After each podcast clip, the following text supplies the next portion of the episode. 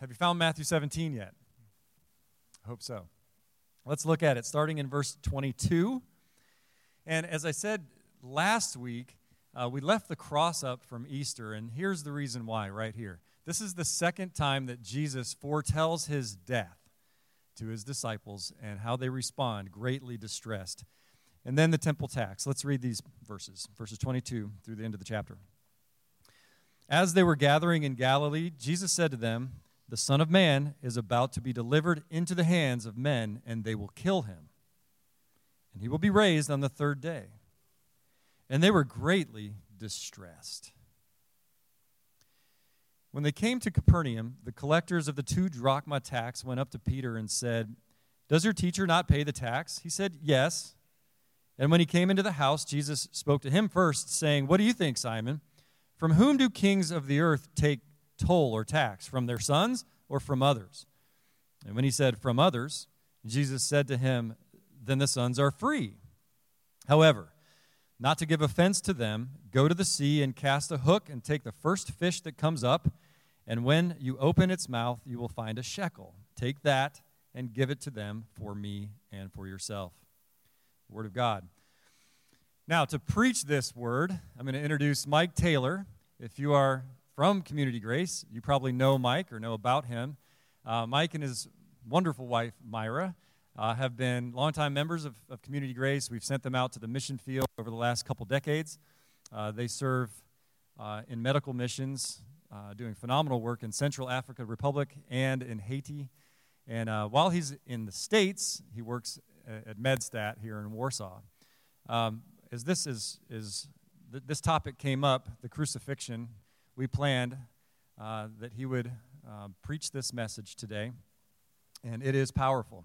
And it reminds me, as I had my kids in here this first service, my 6-year-old daughter was sitting near me, and I remember, I think I heard a talk like this when I was about 6 years old. I trusted Christ when I was 5, so I was a new believer, and this talk changes lives. Preaching this word, God is going to do something great here. I'll be praying for you as Mike comes. Mike, please come and bless us. Thank you.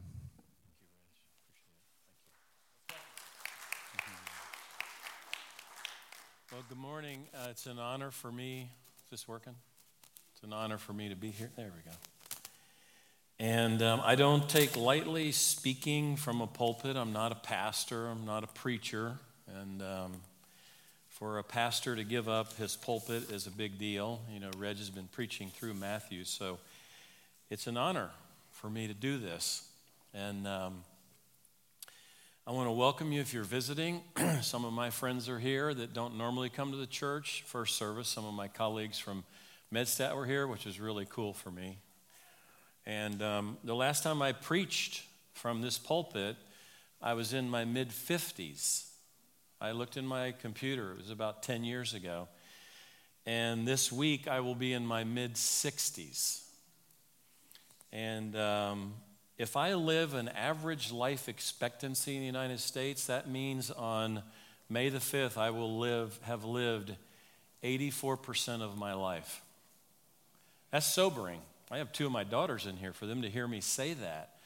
But what that means is that I tend to look at life in the rearview mirror. I'm looking backward at all of life's experiences. I would like to think that I'm a little more reflective as a 65-year-old.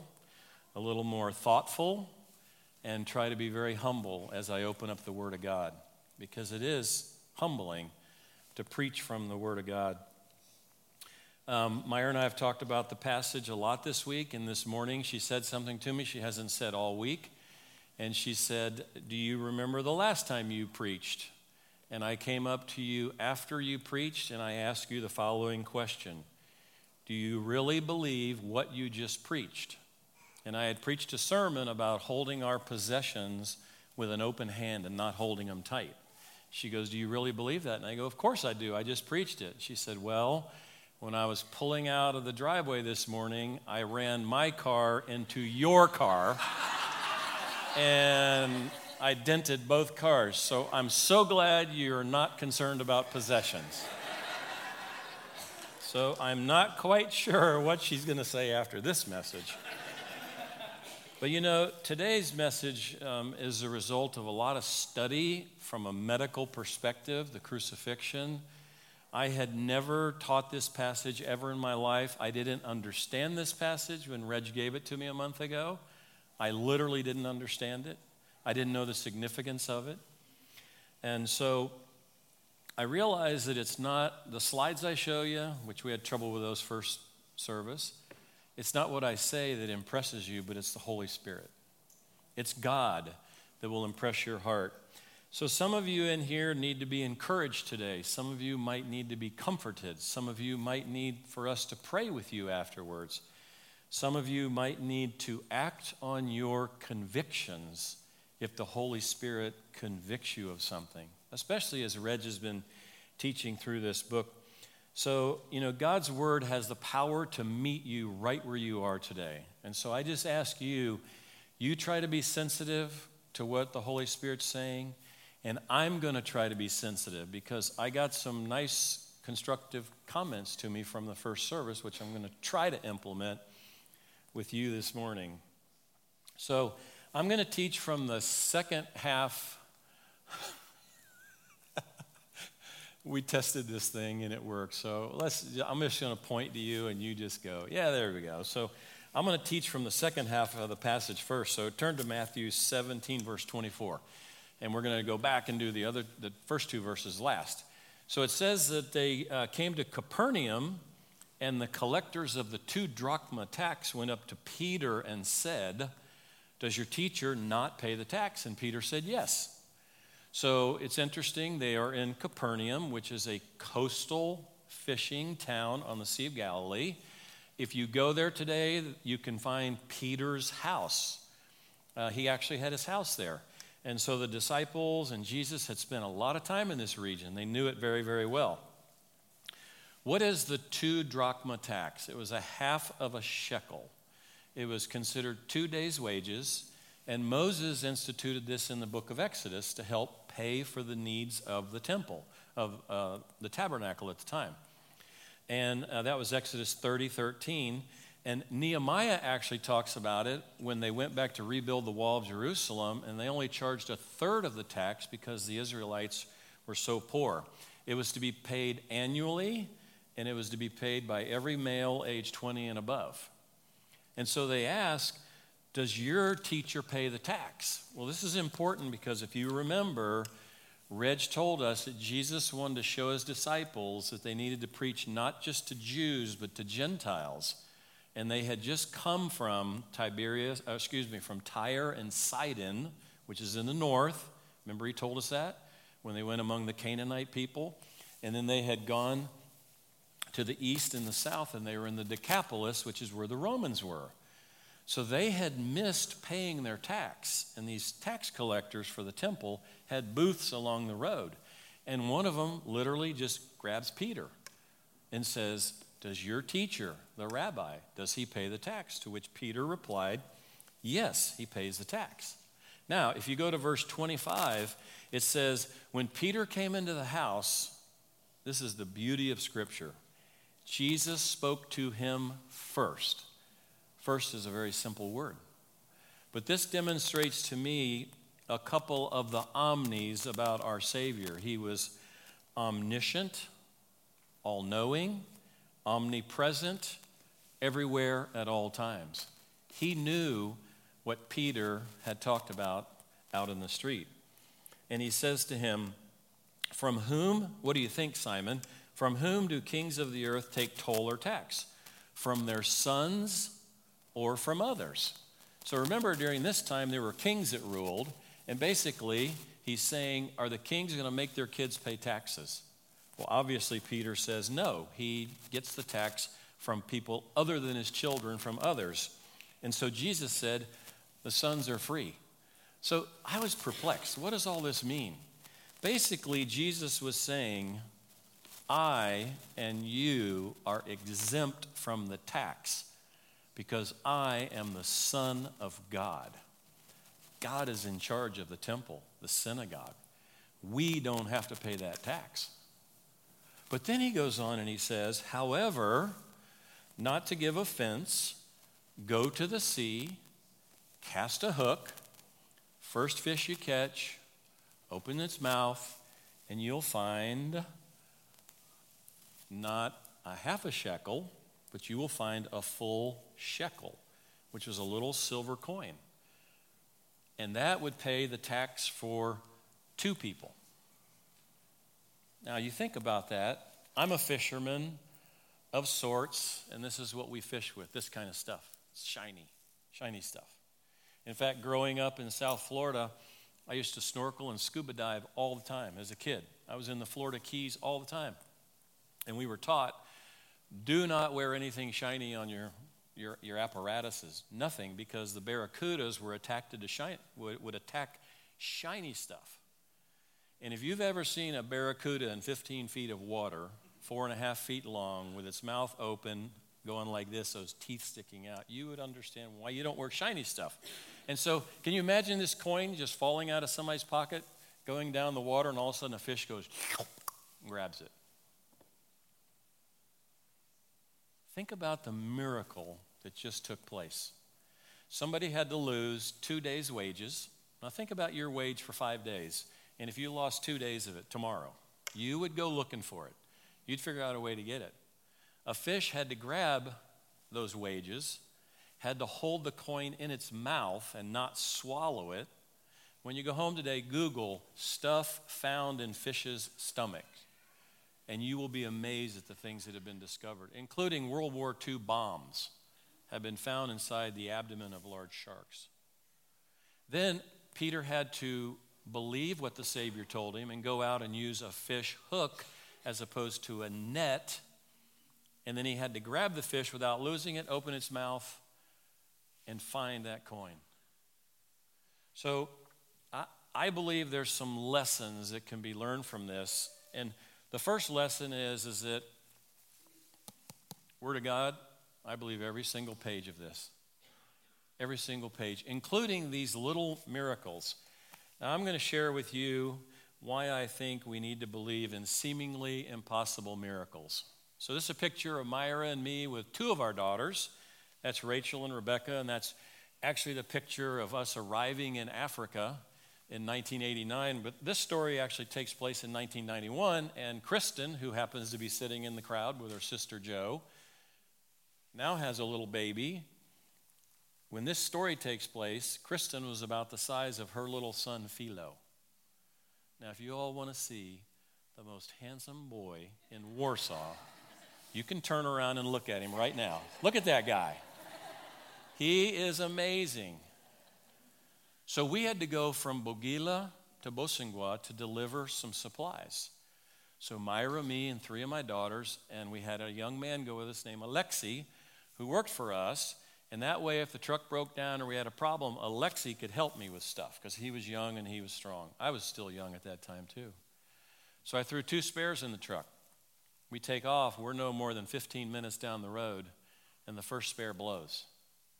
Now, in Africa, you have a tube inside your tire. Most tires in the States, there's not a tube in them anymore. So I took it off. I put the first spare on. We went 15 minutes. It blows again. I take it off. I throw the second spare on. We weren't 40 minutes into a 3-hour trip, and I had blown three tires. Never happened to me before. Never happened to us again in all the years we lived there. Now, the nice thing about the last tire is that when it blew in a linear cut like this. It was linear. It wasn't a blowout. And I had patches. We always traveled with bars, crowbars to take the tire off the rim. We always had patches. We always had a hand pump where we could pump the tire up because we lived in the bush and there was nothing around when you broke down. Well, this particular time, I said, I can't fix that because it's too big for my patch. So we wrote a little note to the missionaries that lived in Bossangoa, gave it to Alexi, we put him on a bush taxi, and the note said, please come back and get us. We're stuck about 2 hours from Bossangoa. Well, as we're stuck there, an African pulls up on a bicycle. And he says, what's your problem? And I go, well, my tube has this linear laceration, that's medical, this linear cut. And I can't get it to fix. And he says to me, that's no problem. and he sits down and he pulls out of his top pocket a little kit, sewing kit. And he says, I can fix that for you. Anyone here ever seen a black angel before? Wonder what color they are. He sewed my tire. Looked just like that. Anybody that's ever fixed a bicycle tire back in the day, you always rough it up first, then you put the glue on. And he says to me, he goes, just let the patch sit for 20 minutes, put it back in the tire and pump it up. You'll be fine. You'll get to Bosingwa. You can get a new tire. So, of course, 3 girls. My wife's under a mango tree over there. I went over to check on them, and I come back, and he's gone. Just like, whew, gone. So I said to Myra, I go, did you see him? And she goes, I think I saw him ride off on his bike towards Bossangoa. And I said, no problem. Because Bossangoa for him was a 5-hour bike ride. For us, it was another hour and a half. And you know there's only one road between our village and that village. And we never saw that guy. So I think what this passage taught me is that God is a God of miracles. Now, I don't know if that was angelic, if it was a miracle. If you don't have confidence in this word, you might say coincidental. But how is that possible in the middle of Africa for that to happen? So the other lessons that I think that need to be learned, the next slide, is that even when taxes are judged unfair, it's incumbent upon you and me to uphold the concept of government. Now, this was written from the African Bible Commentary by an African who lives in a very unjust society. And even he says we have a responsibility to pay our taxes. The Lord demonstrated his submission to authority in this situation because he believed in the temple and he wanted to uphold the needed tax for the temple. And I think that we have a very delicate balance in our lives between honoring our governments and upholding biblical truth. And 90 days after Jesus was crucified, Peter, who had been imprisoned twice and beaten, said, I'm going to keep preaching. Why? Because I must obey God rather than man. Well, go with me to the next, the first passage. We're going to go to Matthew 17 and look at the first section. And this is where I'm really going to camp out and spend the bulk of my time today. And it says, as they were gathering in Galilee, Jesus said to them, the Son of Man is about to be delivered into the hands of men. And they will kill him, and he will be raised on the 3rd day. And his disciples were greatly distressed.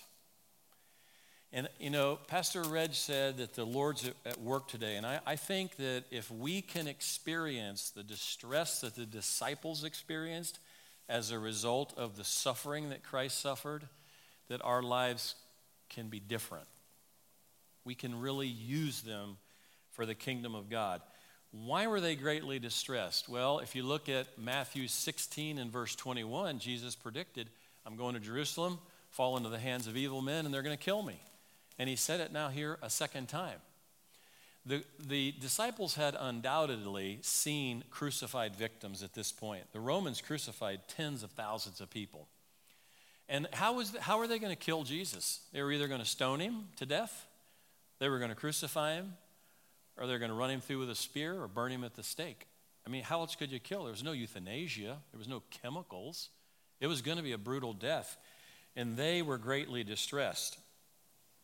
Now, I think they were also greatly distressed because they knew the health of Jesus was pretty phenomenal. Now, go online and look at pictures of Jesus. We don't know what he looked like. We have an idea, Jewish. But I love the pictures of him with his disciples where you can actually see muscles. You can see a frame that's fit and in good shape. And he had to be. It says that foxes have holes, birds have nests, but the Son of Man, Jesus, has nowhere to lay his head. This guy camped out. He lived in the woods. He lived in the wilderness. He lived in the mountains. Do you realize that in Israel it can get to 120 degrees and it can snow there? It snows every couple of years. Do you realize that he traversed mountains, valleys, rivers, deserts, and he actually lived in the wilderness?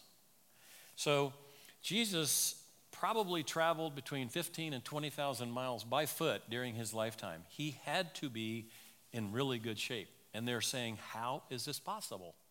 How are they going to kill you? You're way too young. At the time, Jesus was half my age. Now, I don't feel old. Some of you young people look at me and say, he's old.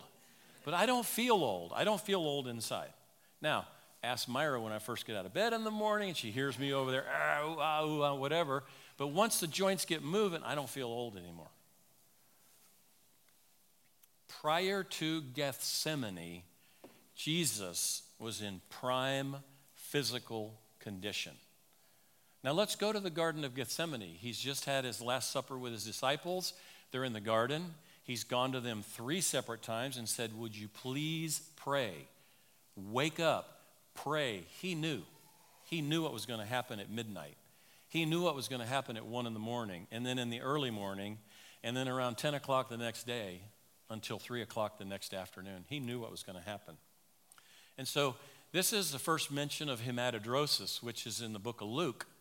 Now, this is a medical condition that is definitely a real deal, and it happens in times of great distress. It was reported often during World War II in England when they were undergoing bombing. People would show up at facilities and they had been bleeding, but they had no trauma. And it was because the capillaries, not the arteries that take blood to your hand, not the veins that take it back, but the little tiny capillaries, they ruptured. And when they ruptured, the blood leaked into the sweat glands, and when the sweat came out, it was blood. Now, before I spoke, my hands were sweaty this morning because I was nervous. I still feel it. You have millions of pores on your palms, your forehead, and your feet. And Jesus was trickling blood. Why? Well, go to the next slide. The disciples, it says, were exhausted from sorrow. This is the same word that he used in Matthew 17:22. It's the same Greek word, lupeo, which means distress or grieved. In this verse, it's lupe, which means pain, grief, or sorrow. Now, we need to cut the disciples some slack because they weren't sleeping, according to Luke, because they were tired. They were scared, they were worried, and they knew Jesus had just said, I'm going to be betrayed. It's going to happen tonight. And they knew something ominous was about to happen. In Matthew 26, he was betrayed by Judas. He was arrested by the Jewish leaders. He was deserted by all of his disciples. Do you realize that? They all ran off. In fact, one scripture says one of them, as he was running, they grabbed his clothes, stripped his clothes off him, and he ran away naked. I mean, his closest associates were gone. Now, Peter denied him. But according to MacArthur's book, 12 Ordinary Men, I got a fresh perspective on Peter in that Peter was the only one that stayed in close proximity to Jesus while he was being tried. He was the only one that stayed. Everybody else was gone.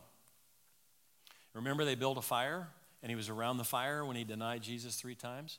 That also tells us why this is important. Jesus was probably very, very cold, physically cold, which is important for the pathophysiology of why his suffering was so great.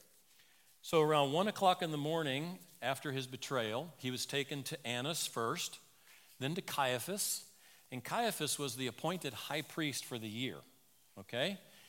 And these are the people that did what? Spit on him, slapped him in the face, punched him, beat him over the head with a stick, blindfolded him and said, tell us who's slapping you in the face if you think you're the Messiah. Prophesy. And then if that wasn't enough, he had to go before the Sanhedrin at daybreak, which is the Pharisees and Sadducees, the rulers. And then he went before Pilate. Pilate was the leader of Jerusalem. Herod was the leader of Galilee. Pilate thought, wow, if I can kick him over to Herod, I won't be responsible for his death. And Herod said, no way, I want nothing to do with this, and sent him back to Pilate. And Scripture says that day, Herod and Pilate became friends. Prior to that day, they hated each other. He was to be released to be scourged, but before he was scourged, purple robe put on him, kneel down, worship him like he's a king, crown of thorns. And by the way, those thorns right there, those are the same size thorns you find in Israel today. That's what they put on his head. Wasn't no little tiny thorns. Struck his head multiple times, and they too spat upon him. Now, what about the scourging of Jesus? The scourging was an upright post that stayed in the ground at all times. And I think somebody came up to me after the first service and said, Mike, focus on the psychology of the cross more, because I have a slide that's going to tell you the psychology of the cross. And one of the psychologies of the cross is that they stripped the person to be scourged naked. Now, can you imagine that would be how you're tried today in this community? Your clothes are taken off, and you're paraded in front of people, and you're tied to an upright beam. And then two Roman soldiers, one on the left, one on the right, just begin taking turns whipping you with a cat of nine tails. It was leather, and at the end of the leather were iron balls and little pieces of bone, probably from goats or sheep, that were very, very sharp. And what it would do is it would go from the shoulders all the way down through the buttocks and into the back, the posterior thigh. Now, if you've seen Mel Gibson's The Passion, it's gross, right? Gross. But it's probably very real. When you look at Jesus and how beat up he was, we know that crucifixions, that it went through the epidermis, which is your skin, through the dermis, which is under, the subcutaneous fat, we have fat, and then under the fat is the musculature, and then the bones, and then the organs. Do you realize that Christ's kidneys were probably exposed before he ever made it to the cross? Now, how do we know that Christ was brutally beaten? Let's look at Scripture. Isaiah says, there were many who were appalled at him. His appearance was so disfigured beyond that of any man, and his form was marred beyond human likeness. It was prophesied. Okay? Revelation says, I saw a lamb looking as if it had been slain. That's future. Now let's look at post-crucifixion. Do you realize that the Marys who had been at the foot of the cross? By the way, ladies, Scripture is very clear. Mostly women stayed at the foot of the cross. Maybe one disciple, John, but a lot of women stayed at the cross.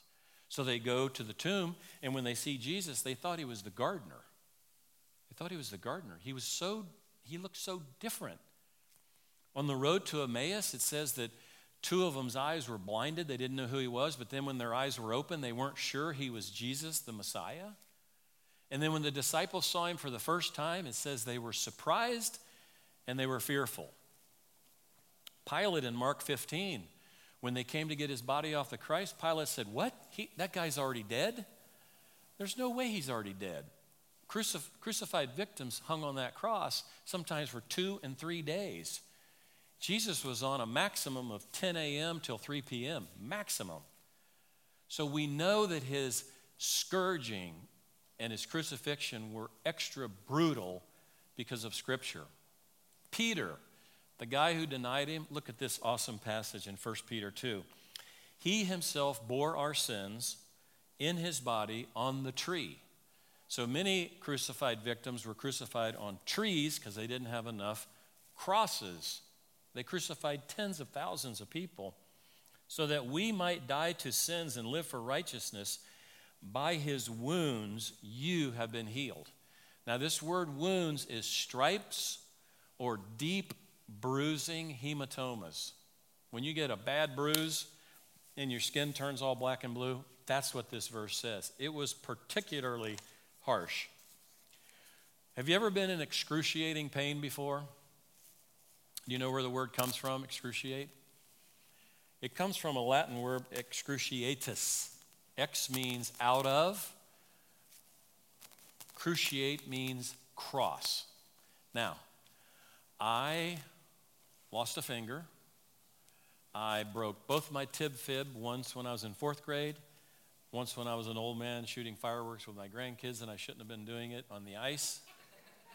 And I've had a bunch of kidney stones.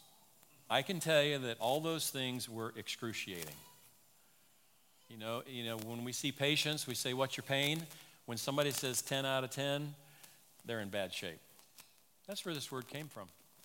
Excruciate. It's out of the cross. Because the Romans had figured out how to make it the most horrible death in the world. So let's look at the cross. This is probably what the cross of Jesus looked like. Now, this is a small T, and Jesus' cross was probably a capital T. And the crucified victims did not carry the entire cross up the Via Dolorosa. They carried just the patibulum, which was the crosspiece. And that patibulum probably weighed anywhere, as the thing tells you, from 60 up to about 100 pounds. Now, Jesus was strong. He'd spent his life walking. He was muscular. And yet he struggled with that. So this cross piece, the patibulum, was on the ground, and that's where they would fix the person to the cross piece on the ground. Let's look at the next slide.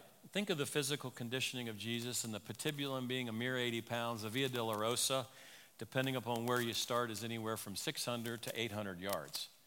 And yet Jesus fell while carrying the patibulum. They grabbed Simon of Cyrene, a North African, and said, you carry the cross. And he carried it to Golgotha for Jesus, because Jesus couldn't do it. I mean, everything in Scripture helps us to see that this guy was brutally beaten before he ever even made it to the crucifixion site. So the way they would have fastened Jesus to the cross was through the carpal bones. And this x-ray you're going to see here is your wrist. It's fascinating because your wrist has 8 bones right here called the carpal bones. And these are the metacarpal bones. And the Romans knew that right here in the center is your median nerve. And over here on the pinky side is your ulnar artery, and on the left side is your radial artery. If you can go to the next slide. And they realized that if they put that spike right through the carpal bones, A, they would hit your median nerve and cause excruciating pain. Now, I was trained 40 years ago in Charleston, South Carolina. If a patient comes to you and their pain is out of proportion to their physical findings, think neurological. Because nerve pain is the most awful pain. There's a lot of pains, but the Romans knew when they put that spike through Jesus' his carpal bones, they're going to hit that median nerve, and his fingers were just going to go like that, and they would be stuck like that. He could not physically extend them because of the intensity of the pain. So on the ground, spike to the patibulum, through the carpal bones, hits the median nerve, misses all the arteries, because that way you don't bleed out. You're going to stay on the cross. But when they put that patibulum up on top of the stipes, the upright, as they drop it in place, the crucified victim's shoulders would dislocate. Now, this is very important for understanding the pathophysiology of crucifixion. Now, I work urgent care, and if somebody comes into our facility with a dislocated shoulder, and it's usually young people like y'all, because they're playing soccer and they fall and pop it out. When they're laying there on the gurney, and you can tell because it's all deformed, they're holding their arm like this, and they will beg you not to touch their arm. Well, we have to get it back in place. There's a certain maneuver. And I would say that 99 out of 100, we can't do it at MedStat because the pain is so intense. We have to send them to the ER for conscious sedation so they can knock them out for 30 seconds and pop it in place. And yet we know that our Savior's shoulders were both dislocated as they dropped that patibulum down onto the stipes, the upright piece. Now, if we go to the foot x-ray, if you had an adult male hanging from a cross, the wrists would not support it long term. So what they did is they had to spike the feet to the cross. And there was one of two ways that they would do that. They would either drive it straight through the metatarsals, which are the top of your foot, where they discovered, aha, there's a peroneal nerve. Or there are now archaeological findings where they would actually spike the calcaneus to the side of the stipes. So that's why I showed you a heel bone there. There's actually an artifact right now in Israel in their museum of a crucified victim where they spiked it sideways through the heel. So now, if you go to the next slide, it just shows how that they spiked the foot. But I want to spend a minute and look at the psychology of the cross. And I asked the question first service, why did Jesus endure this? And I asked this the first service, I asked this question, if two of these things happened to you this week, could you bear it? Just two. If you were taken to the courthouse and had 6 illegal trials and you were tried with the worst criminals in this community and you had done nothing wrong, could you keep your mouth quiet in the courtroom? If your best friends that you work with, you hang out with, you consider close friends, you got in trouble and the next thing you know, they're gone. They're nowhere to be found. Or you call your parents and you need help and they have nothing to do with you. Abandoned, verbal mocking, defenselessness, condemned illegally. Not supposed to have trials at night. You were supposed to have 24 hours. If it was a death sentence, 24-hour wait before you actually put the person to death. On and on. There was like 10 things that they did wrong in his trial. And then if we look at the physical trauma that Jesus endured, I don't have time to go through all of this. But I asked the question in the first service, why did he do this? Why did he endure this? Do you remember in the garden, he said to Jesus, if it's possible, let this cup pass from me. The idea was this was a period of time in his life that God the Father had ordained, this is going to happen. You are going to die a horrible death within about 10 hours of being in the garden. And he is saying, God, Father, is it possible that we can do this another way? Forgive people of their sins. But then he says, he asked twice. But then he finally says, not my will, God, Father, but your will. So Reg came up to me, and he actually said this. He goes, Mike, I'll tell you why he did it.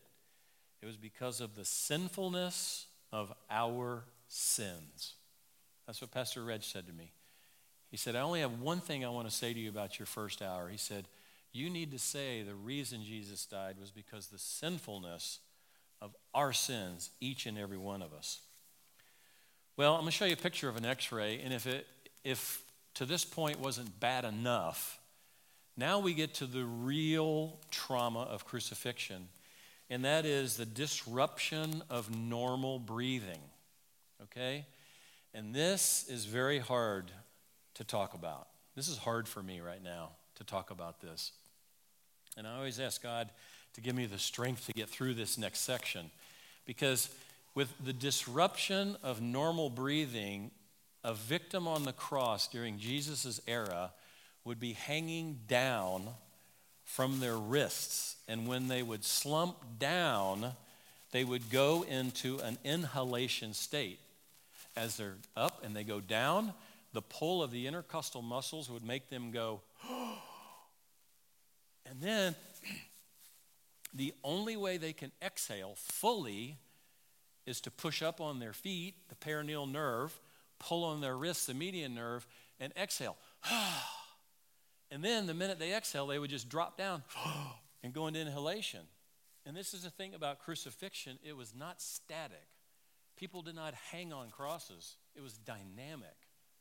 It's the most amazing thing. If you're healthy, if you're not healthy, don't do this. If you're healthy, when you go home today, sit down in a chair, get a stopwatch out, and hold your breath for 1 minute, just one. And what begins to happen is you're no longer blowing off carbon dioxide, which is acidic. And that carbon dioxide begins to build in your bloodstream. And at 60 seconds, unless you're super healthy, your brain is telling you, like with fire, you have to exhale and take in a breath of air. When I used to snorkel, we'd go down to 30 feet. And I still remember as a kid, sometimes I would pop through the surface and I would just blow out and suck in a big breath of air. It's a natural drive, and that's what happened with the crucified victims, is they would be down, and they would have to push up. Now, they could use their diaphragmatic muscles when they were in the inhalation state, and they could do small exhalations by just pushing their gut. But then they would get such a buildup of acidity in their bloodstream, they would have to push up. Now, here's what's amazing. Go to the next slide. The one after that one. The 7 sayings. When do you talk? Inhalation or exhalation. You try to talk when you're inhaling, you can't. My name is, and this is what's so amazing about the cross. This is what's so amazing. In the garden, Christ said, "Not my will, Father, but thine." On the cross, instead of using all of his energy to exhale and blow off carbon dioxide so that he could be comfortable and his O2 level would come up, he used that time to speak from the cross. And if you look at everything he said from the cross, only two of the things he said were for him personally. And it's, "I thirst," and "God, Father, why have you forsaken me?" Now, Scripture says they used a hyssop plant, and if you do research, you'll find the longest that a hyssop branch is 20 inches, and they put a sponge on it, and they put wine in it when he was in such agony on the cross, and they offered it to him. Now, this is the beauty of Scripture. Why is that so important? Because the cross was very personal. You could come by and punch him, you could spit on him, you could say bad things to him, because he wasn't up in the sky 20 feet, like I think so often we romantically think about crucifixion. Luke, who's a doctor, records that Jesus cried out in a loud voice when he said, "Father, into your hands I commit my spirit."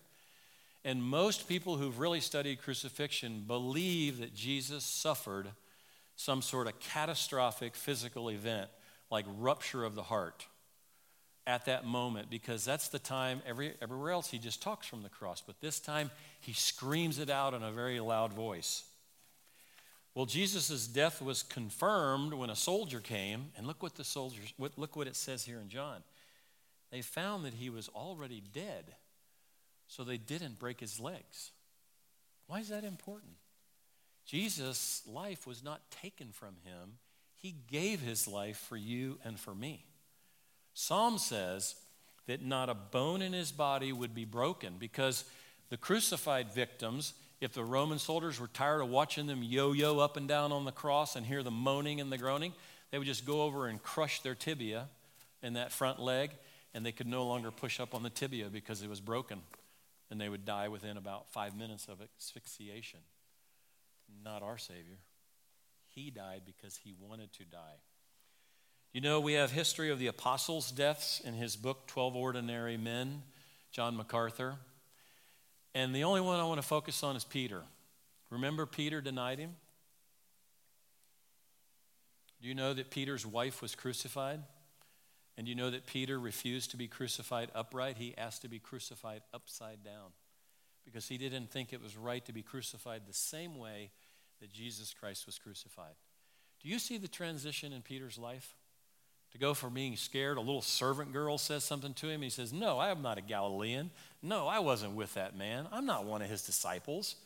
To, within 90 days, in prison, beaten, and at the end of his life, allowed himself to be crucified upside down for Jesus Christ. Now, this story is so personal for me, very personal, for two reasons. One, it impacted my wife and me to the point that we took our little family and moved to Africa to be missionaries. We wanted to share that message with other people who may not have ever heard that message before. It's also very personal because I told Myra this week that my mother, who was pretty tough, she raised 4 boys, and she was known to smack us pretty hard when we got out of line. She always cried at communion. We were Grace Brethren my whole life.